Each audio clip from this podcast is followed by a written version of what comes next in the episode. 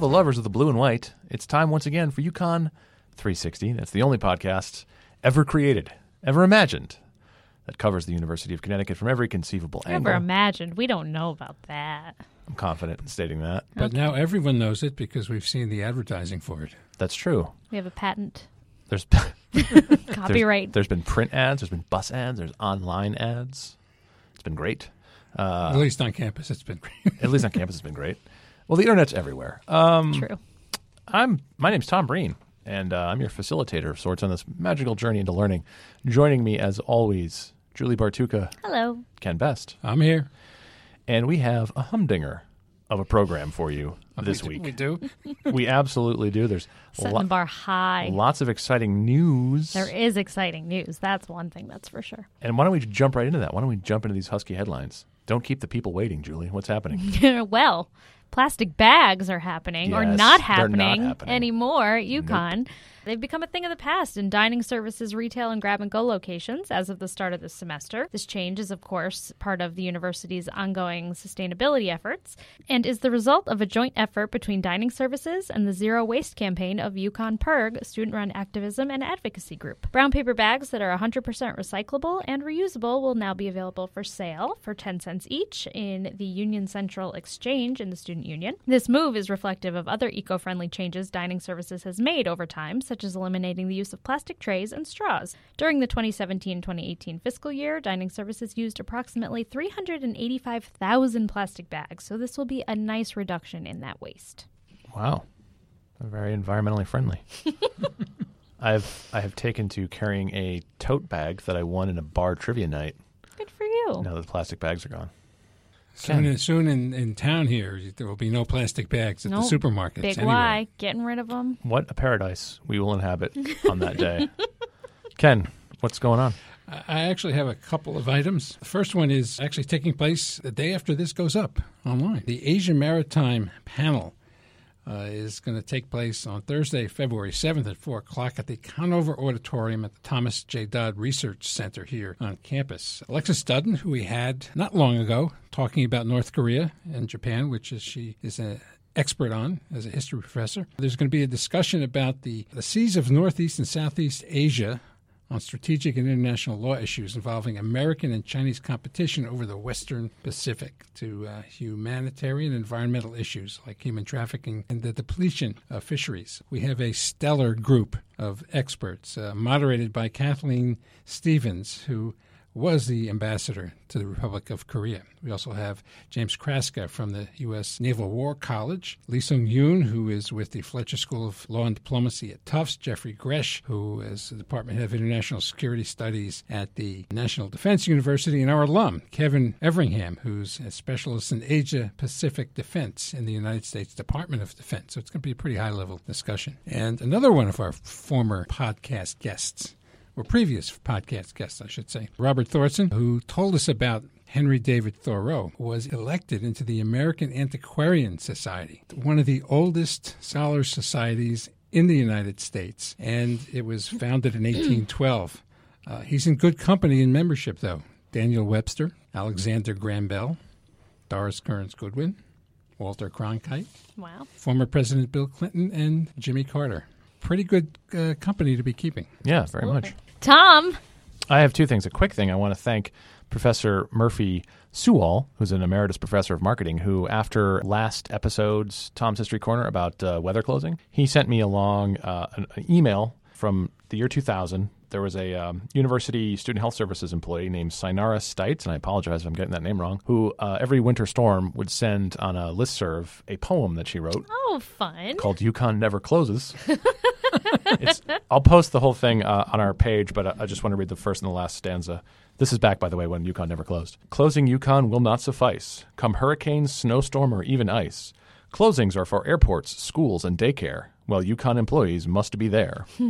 So when the weather is really, really bad, wondering if UConn will close is rather sad. Because as every citizen in the Nutmeg State knows, the University of Connecticut will never close. Wow. So thanks to uh, Professor things Sewell. Things have changed. And that things, boy, things have changed. That's great. You know, I love it. I want to read it. Glad you brought up change. Because big change. Big change.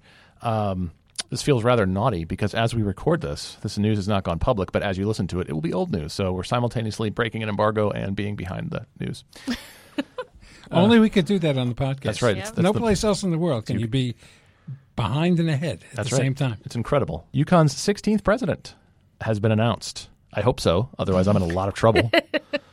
Uh, we'll make sure before this goes anywhere. This is U V A Provost Tom Katsulias. Prior to being provost at U V A, he was the dean of the School of Engineering at Duke University. And before that, he was a faculty member and administrator at University of Southern California. And before that, he got his start at U C L A. Wow. So he's an avid uh, sailor, lover of the water, was an ocean lifeguard for thirty years, hmm. comes with the highest academic credentials. He's an engineer, studies plasma. We have water on campus. We, we have two lakes. Well, he can sail on Mirror Lake. I'm pretty yes. excited. I think he's probably pretty excited about Avery Point. I'm sure he is. I would be if I was a sailor. I believe U V A is landlocked. Not us. We have a coastal outpost. We do, guys. We have a coastal campus. But no, that's uh, that's that's big news. Our that six, our sixteenth president. Although there's some dispute over that numbering, which I could probably talk about at some always, point. Always, always a dispute Tom's over numbering. Corner. Welcome. Welcome, President-designate Katsulias. And also, uh, we'll, we'll be getting a new provost. Speaking of changes, Provost Craig Kennedy announced that he's going to be stepping down because he wants the new president to be able to choose a provost. So that will be, I guess, one of the first big important decisions that President Katsulias makes. Mm-hmm. Looking forward to that. Absolutely. You know what else I'm looking forward to? What? I'm looking forward to this week's stories. Me too. Ken, what are we going to hear this week? Well, this week uh, we're going to hear from someone who's been here before on campus, a very fine and talented performer. On Thursday, February fourteenth, Valentine's Day, at the Jorgensen Center for the Performing Arts, uh, is one of the stops for the world tour of I'm With Her, which is a critically acclaimed uh, group uh, that has just really been formed uh, within the last couple of years, but decided to they decided to record and do a tour. The group is a trio of musicians who, who are well known in their own right: Sarah Watkins, Sarah Jaros, and Aoife O'Donovan. Uh, they're multi-Grammy Award winners with nine solo recordings to their credit, and they are the co-founders of two seminal acoustic bands, Nickel Creek and Crooked Still, and they have been performing as guest artists with other prominent musicians. Their debut recording, See You Around, has been critically praised by the New York Times, Rolling Stone, Variety, N P R's World Cafe, and others for its exquisite musicianship, soaring harmonies that are compared to the Everly Brothers, which is pretty big praise. The recording was produced by Ethan Johns, who has produced some recent C Ds by some folks you might know, Ryan Adams and Paul McCartney. It's pretty good company. Sarah Watkins was here a couple of years ago with Patty Griffin and Anais Mitchell as part of the Use Your Voice tour when we were get, getting out the vote in twenty sixteen. I spoke with her then for a UConn Today story, but I caught up with her recently to talk about I'm With Her.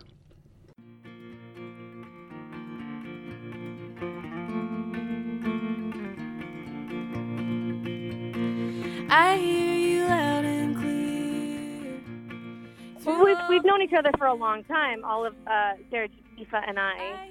Every band has to start at some point. For us, there was quite a clear moment when we were sharing the stage, uh, doing a workshop, and really enjoyed the tiny bit of rehearsal that we did together and loved singing together, and we did a tiny little set that night, like a twenty-minute set of songs that, that we could put together pretty quickly. And after that initial experience, we knew that we wanted to do more of it. And at that moment, we didn't know, oh, we want to be a band and we want to put on a record, we want to tour. But we didn't know that we wanted to do more shows, and started planning our schedules, figuring out when we were all available to do things. And as we did more shows, we became much more convinced that this is something we wanted to invest, you know, a lot more time doing. From my reading, you you started doing some cover tracks together just to get sort of going on that first set that you had to do, and it took a little bit longer to get into the songwriting phase because uh, it's I don't know that it's unusual, but there's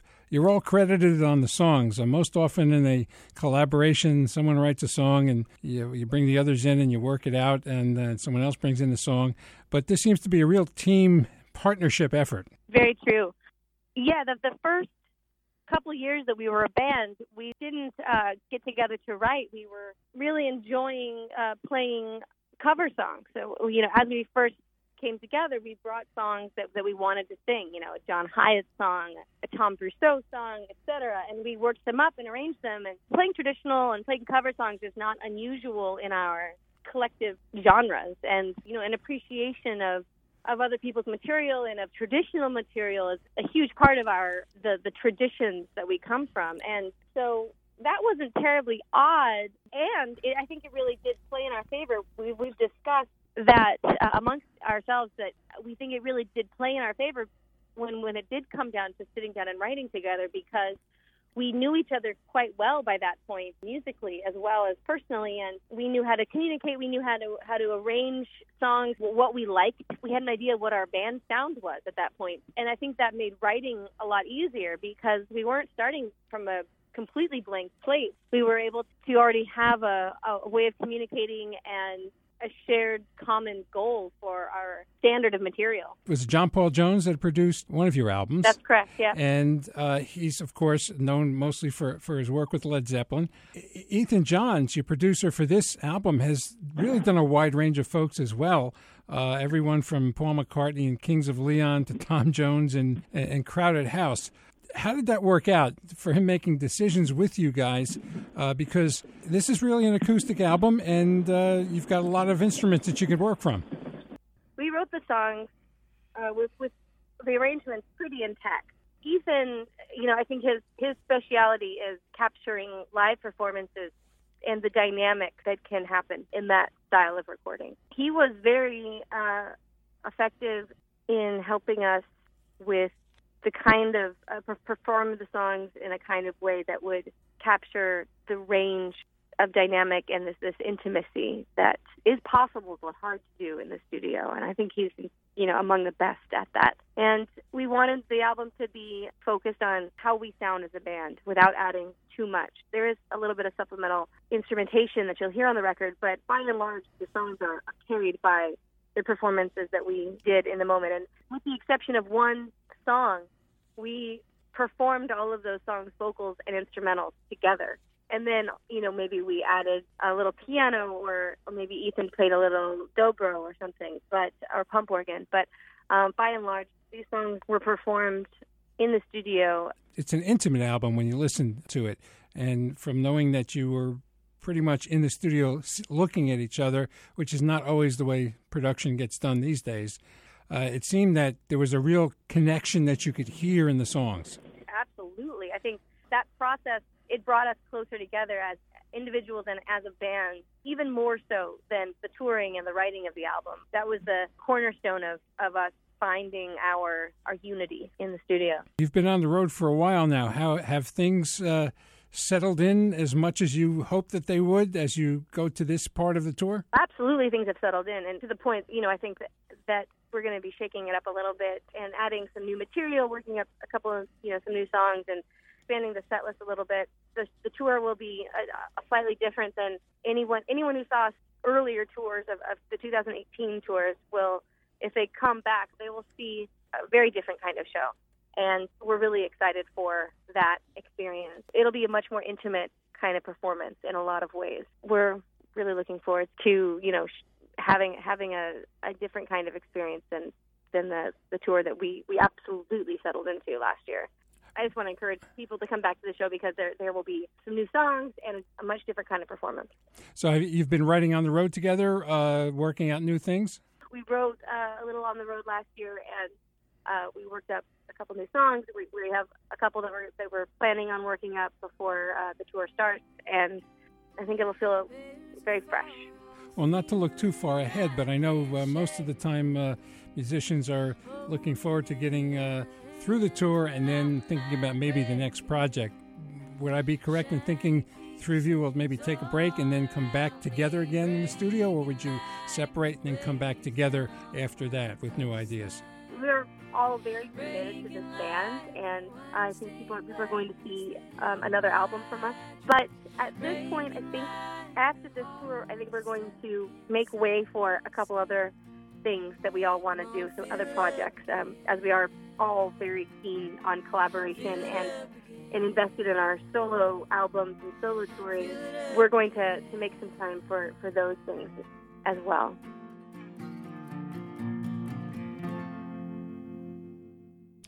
And that's uh, that's Sarah. She's uh, she really nice, and she's so great. Talented. I actually recently became aware of her, and I'm with her. I saw her on, uh, what is it that Chris Thile does?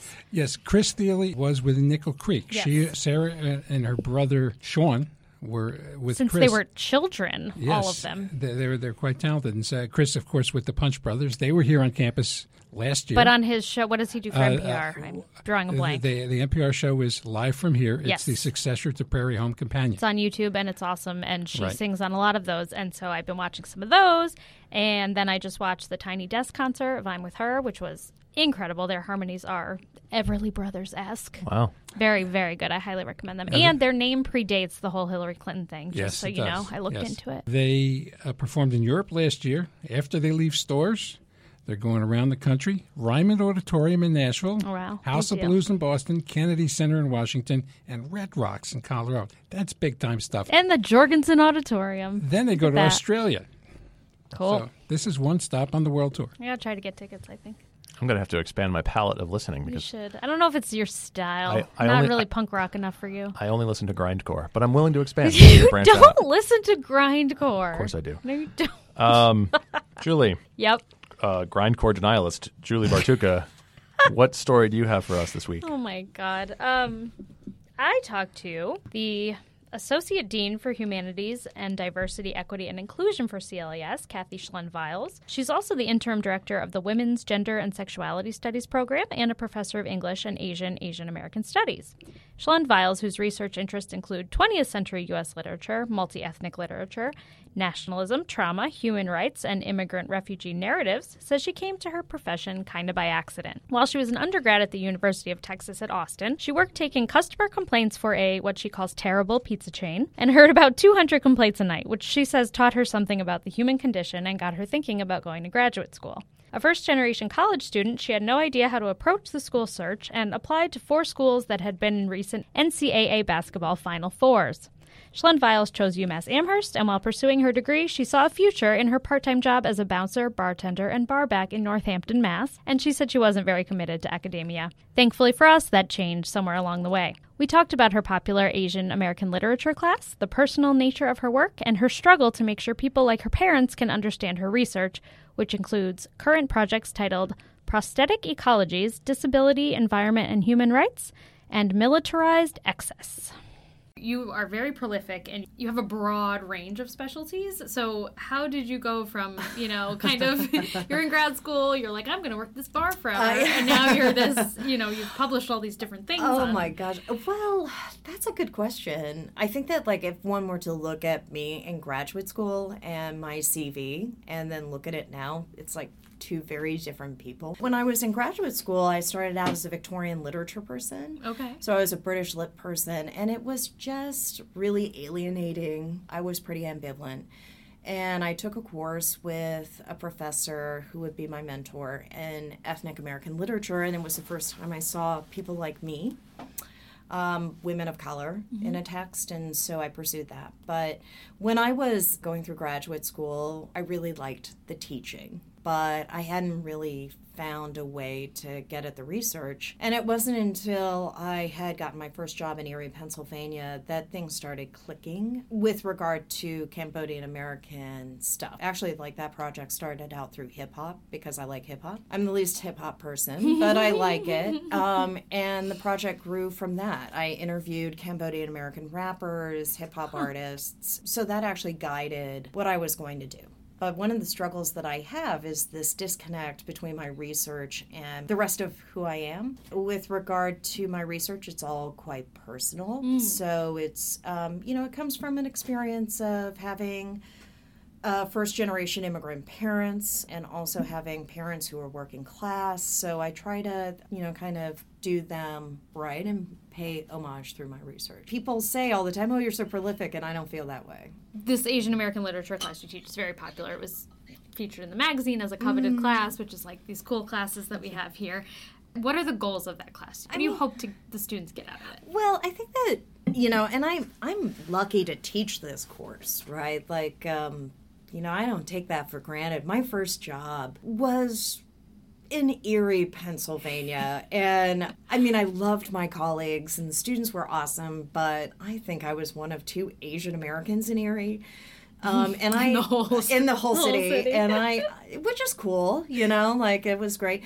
In terms of like what I want people to get out of the course is that, you know, there, I think that there are three things. One, I really want people to see that Asian American literature, and I've stressed this before, is U S literature. So even though it has this designation that is, quote, ethnic, you know, in scope, it's actually mainstream, right? Like, so the struggles, the challenges, the themes, they are relevant to people regardless of if they're Asian American or not. So that's one goal. The more important goal, I think, is to actually work with students so that they can develop an engagement that reflects their interests, right? So the course uh, is a gen ed. Not everybody's an English major. Nor would I wish that on people. You know, I've I've got people who are in education, people who are in journalism. And so, you know, kind of the task before me is to make that relevant to them. You know, if you're pursuing education, maybe secondary education, for a final project, you do a lesson plan and you outline that. Or if you're, you know, a journalism major, maybe you want to write a story about UConn, about the Japanese American students, or interview people. And the third thing is that a course like this allows me to actually talk to students in a way that nobody ever talked to me. My largest class was five fifty at U T Austin, so that was the average class. Wow. My smallest was seventy-five.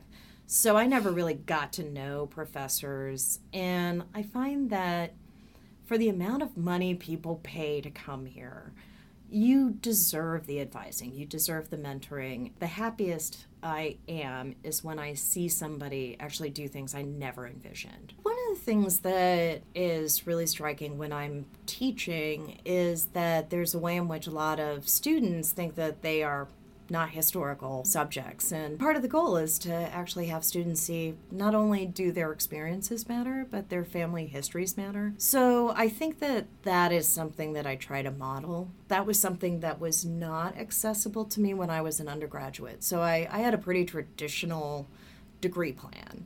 I was pursuing Victorian literature in part because there were no faculty of color. Right? There was nobody teaching Asian American literature, so I never even thought that was a possibility. So I think that just kind of understanding what brought me into being, it's very self-absorbed, and that's actually what's guided me. All of us, I think, have family members who don't tell you the full story. Mm-hmm.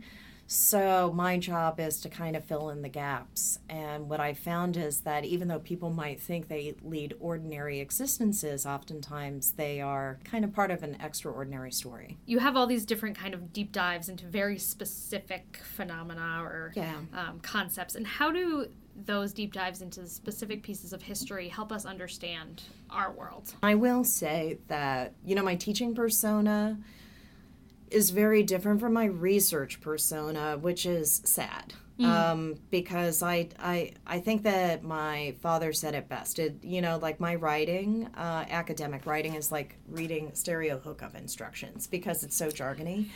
And that's actually a struggle I am dealing with. So my father, who I'm very close to, he was a career Air Force person. He was in the military for thirty years. Uh, his job was to load munitions onto planes that then flew over Southeast Asia, right? So you know, in, in some ways, like because I'm Southeast Asian American, Cambodian-American, born at the end of the Vietnam War, my father was very intimately tied to that conflict. And so the project that I'm looking at, I, I call it Prosthetic Ecologies because it sounded amazingly obtuse.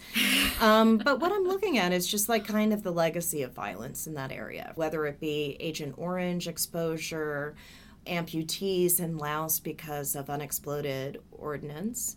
Um, these are things that I have considered from an academic standpoint, but then from a personal standpoint, I have a lot of health issues. I actually have early onset osteoporosis, mm-hmm. I'm disabled, and this was not something that I thought would happen when I was in my mid-forties. And the more work I do, like the more I'm realizing that people in my generation who live near Air Force bases or who were like products of war oftentimes have higher rates of cancer, brittle bones, et cetera. So there's a very personal reason why I'm pursuing this. And I've talked about this before, but my adoptive mother, who's Japanese, she lived twenty miles outside of Nagasaki when the bomb was dropped. She was eleven years old. And none of the women in her family could have children. And that's one of the reasons why she and my father, who's an American, as I mentioned, sought to adopt. And it's those legacies that actually matter. And this is not just about war. I mean, I think that you could look at environmental degradation in the United States and, and map that. So that's what I'm struggling with, is to kind of bring this all together so that it doesn't seem like a boutique, you know, like very esoteric mm, project. Mm. The other project is on military culture and comics um, and video games. So I like to play video games. I love reading comics. And one of the things that really struck me is that most of the scholarship about war, particularly U S war, spends a lot of time on the spectacular, right? Like, so it's about the huge bombings, et cetera, but for military personnel, it's really about the mundane. Mm-hmm. So I'm trying to consider the mundane and, like, the everyday in this project. And that's a project that's very much linked to my father because he was a career military person. But one of the struggles I have with both, because they're, you know, connected to my parents, is that I write things that they can't understand. And this is something that Viet Nguyen talks about. The reason why she, he turned to fiction and literature, he won the Pulitzer in two thousand sixteen, is that he could no longer communicate with his mom. And his mom was having some profound memory issues. And that's actually something that I've been dealing with with my father, who, as a military person, was so precise with language, and he is struggling a lot with basic language. He's incapable of remembering. And so there's an urgency. It, it happens all the time, but I never really thought that would impact me. So the project has to now, both of them have to take different forms. I don't know if I'm going to do the project the way I envisioned it. It's not going to be like other works, because I think that, you know, not that my parents can read my work, but I would like to have it so that they could see themselves in it, mm-hmm. as opposed to being absolutely removed. And that's like kind of the academic impulse, is to right. be objective. And for the humanities, it's a big problem. You know, the question that you asked about, like, what you want students to get out mm. of the class is actually the question that should guide our research, as opposed to what I've spent a lot of time doing, right. which is keeping them very distinct. That was great, and I just want to say that I've worked with Kathy in her capacity as the person in charge of the UConn Reads program. She does a lot of things here. She's great. Really like Kathy. She um, told me that she still hopes to open a bar one day, so that dream has not gone anywhere. All right, it's time to go to Tom's History Corner. Yes. And let's uh, let's call this episode of Tom's History Corner, I guess that's why they call it The Blues. Good one. You're quoting Elton John now? Yeah, oh yeah. He's a popular grindcore artist. I don't know if you guys know, Tom's wearing really goofy glasses right mm-hmm. now. He's standing mm-hmm. on top of the table for some reason. I listen to grindcore and Elton John. So UConn's colors, what are they? Blue and white. And red sometimes. Mm. National flag blue and white. Mm, are they? Have they always been that way? Well, no, like, you didn't no. ask if they've always been that way. You asked what they are. So in nineteen forty-seven, President Jorgensen, I don't know why, but he decided, he's like, hey, uh, what are our colors? So everyone was using blue and white, but all kinds of different shades of blue. And he's like, find out, how long have we been using blue and white? So Walter Stemmons, who wrote uh, the standard history of UConn until Bruce Stave's book, uh, decided to look into it. And he, he basically uh, found out that the colors blue and white had been adopted in the eighteen nineties. Everyone pretty much agreed on that. Because this was nineteen forty-seven, he was able to interview uh, students from the eighteen nineties, grads, I, I guess I should say. We didn't have any students from the eighteen nineties still matriculating. In nineteen forty-seven. It was only two-year school. That's right, exactly. So th- that seemed like the, the matter was settled until after he published his findings. And then uh, someone wrote in to say, hey, at the eighteen forty-seven reunion, there were people who brought some class memorabilia, class badges, and the color was imperial blue, which is a very light blue, almost Ooh. powder blue. Did you say eighteen forty-seven? We the didn't na- exist in eighteen forty-seven. There was a nineteen forty-seven class reunion. Okay. I think probably a fiftieth reunion. So the class of eighteen ninety-seven. Sorry. That's all right. No, no. I don't want the angry people writing in. I know. Fix, fix that one with an edit. Yes. No, that's going to stay. So anyway, so th- the point is, for a long time, the colors weren't standardized. It was blue and white, but blue means a we lot of different things. We didn't have brand standards back then. We sure didn't. So, and this was intolerable to Albert Jorgensen. He said, you know what, enough. We're going to get some standards. Actually, apparently... He would have liked our office. He would have loved our office. Actually, apparently, the reason, the thing that really motivated him was it was time to order new... Um, uh, uniforms for the marching band. Oh. So the question was, what color should we get it in? And he said, we're going to put this to rest. We're going to determine our official color. Nice. So it's a university. So naturally, he formed a committee to study it. And they went to the American Thread Company in Willimantic, which was still cool. in business. And they met with the head chemist of the thread company to look at all different shades of blue. And the one they ultimately settled on was called homage blue, which was basically a navy blue. Hmm. And they presented their findings, and the trustees uh, actually went with uh, a shade lighter blue called National Flag Blue. Uh, according to – it was National Flag Blue uh, according to the Standard Color Card of America, which was the standard reference Pre-Pantone. chart. Pre-Pantone reference system for colors. This is going to be important. It is important. Keep yes, that in mind. There must be something coming later. Yes. So, uh, but the problem was there's so little difference between National Flag Blue and uh, Homage Blue. The reason the trustees chose National Flag Blue, by the way, is they liked the name better. Yeah, makes sense. And Midnight Blue was also basically the same color. So okay. the university just, people just kind of used a navy blue, mm-hmm. whatever it was. So there was mm-hmm. really no standardization. Um, multiple colors, multiple flags were used until the nineteen eighties. Athletic director Tim Toolican, who some of us remember, said, enough is enough. We're going to get standardization. So they, Tim Toolican, rediscovered the trustees' action of nineteen fifty-two in which National Flag Blue was selected. Now, under modern color standards, we don't use the American Color Card anymore. The standard uh, is Pantone, which is a proprietary system owned by the Pantone Company of New Jersey. Mm-hmm. There's another New Jersey reference for you, Ken. Um, I wish you all could have seen Ken's face just now. the the, cl- the closest thing to National Flag Blue is uh, Pantone number two eighty-nine. Yes. Pantone number two eighty-nine is almost black in print also, just just a keynote. So that's a good point, because Pantone two eighty-nine was used for athletics, but... Not vision- for anything else. No. For everything else, another shade was used. Um, Pantone two eighty-one, mm-hmm. which was lighter. Until? Right. Until we what, switched... three years ago? Three, four years ago? Five years ago. twenty fourteen, when we switched again. Yeah. And two eighty-nine. two eighty-nine. And uh, we also added uh, gray, I think, mm-hmm. for the visual identity, and red sometimes. It's accent colors. You guys are getting a real deep dive into what we do sometimes with colors. The point is... Fun stuff. we, Wake up, Ken. we got a, we got a question on Twitter uh, recently from an alum who wanted to know why there's nothing on the website saying that National Flag Blue is the official color. No, because it's not. Because it's not. It's not called that anymore. And people, right? people hate that. He did not like the answer. Oh. Um, But to me, it's very interesting. P M S two eighty-nine doesn't sound as cool as it doesn't. National Flag it's, Blue. But it doesn't. It's not like we've rejected. Like national. No, it just doesn't exist yes. as a thing anymore, right? Most of the time, it was when Joe D would say what the colors were on the uniform mm. that UConn was wearing. He would say National Flag Blue, national trimmed in National Flag Blue Aww. and right. and red or whatever yeah, it was. Because because if it, you want to call it that, if that's what it is in your heart, I think we can stand by yeah, that. Yeah, but it, but that it's was just a, not what it's called. No, that was a proprietary name from the old color reference system. Pantone is the system that everybody uses. That's not like a UConn decision right, to be. Right. We're does the American off. Color no system exist anymore? It does, but only for the military. Interesting. Yeah. Okay. okay. Uh, so anyway, to sum up, um, and I'm sure this will be very unpopular with alums, our colors are not National Flag blue and white. They're just blue and white. It could be any blue. As we learned, the original blue might have been powder blue or imperial blue. I'm glad we, we made that change. Yeah, me too. U N C. Right. And, you know, in the nineteen twenties, our football team wore orange. So that's just, we've been all over the place. Talk about a lack of standardization. All over the map. Uh, anyway, I hope this segment didn't give you the blues. Yeah. See yourself out. If, if you like what you hear, I would ask you to subscribe, because uh, I had to um, produce all of our metrics for our bosses recently, and our subscription numbers, while our download numbers are growing, our subscription numbers are staying rather static. And I don't understand people who just download every episode Me without either. subscribing.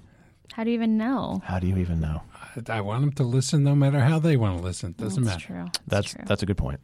However you listen, keep listening. Even if you're li- overhearing it in a neighbor's house, like you're pressing your ear up to the screen door. I don't know why I don't know why you do that. They should let you in. They should let that's you in. That's the case. Well, we don't know who this person is. Maybe the neighbor's smart here. Maybe not. Maybe maybe not. Anyway, if you like what you hear, subscribe or don't, but just keep listening. You can find us on Twitter at UConn Podcast. You can yell at us about the school colors at UConn Podcast. Fine by me. Fine by me. You can find me on Twitter at T J Breen or at Maine underscore old, which is the... Um, best thing Tom does in his entire I mean, life. Literally. Uh, it's the Twitter account where I just post old pictures of stuff around campus. And really interesting facts about them, which is Really, you're doing the public a service. Well, thank you. Thanks. Uh, Julie, where can people find you, and what do you want them to know? At Julie Bartuca on Twitter. I don't think there's anything I want them to know right now. Subscribe. You want them to subscribe. I do. I do. I got nothing else. Chen, are you in the Twitterverse yet? Uh, no. no. Not in the, not in the near future or the, even the far future. That's actually wise. Especially since what I've been reading. It's a pretty terrible place. It's pretty awful. But you can find me on UConn Today. As always, I got bunches of stories I got to finish writing. Too, so. We should let you go. And uh, then Fridays at eleven o'clock on ninety-one point seven W H U S in stores, UConn Sound Alternative, which is where you can find the UConn three sixty podcast, the W H U S version. Thanks for listening, everyone, and we will see you in two weeks as we approach our storied one-year anniversary. We're going to have a party? Balloons? You bet cake. We're going to have a party. We're going to have to have cake. I wish I had a one of those sound makers. Should put that sound effect in. Put that in, in the budget. Yeah, there we go. We don't need it. We've got the Foley expert.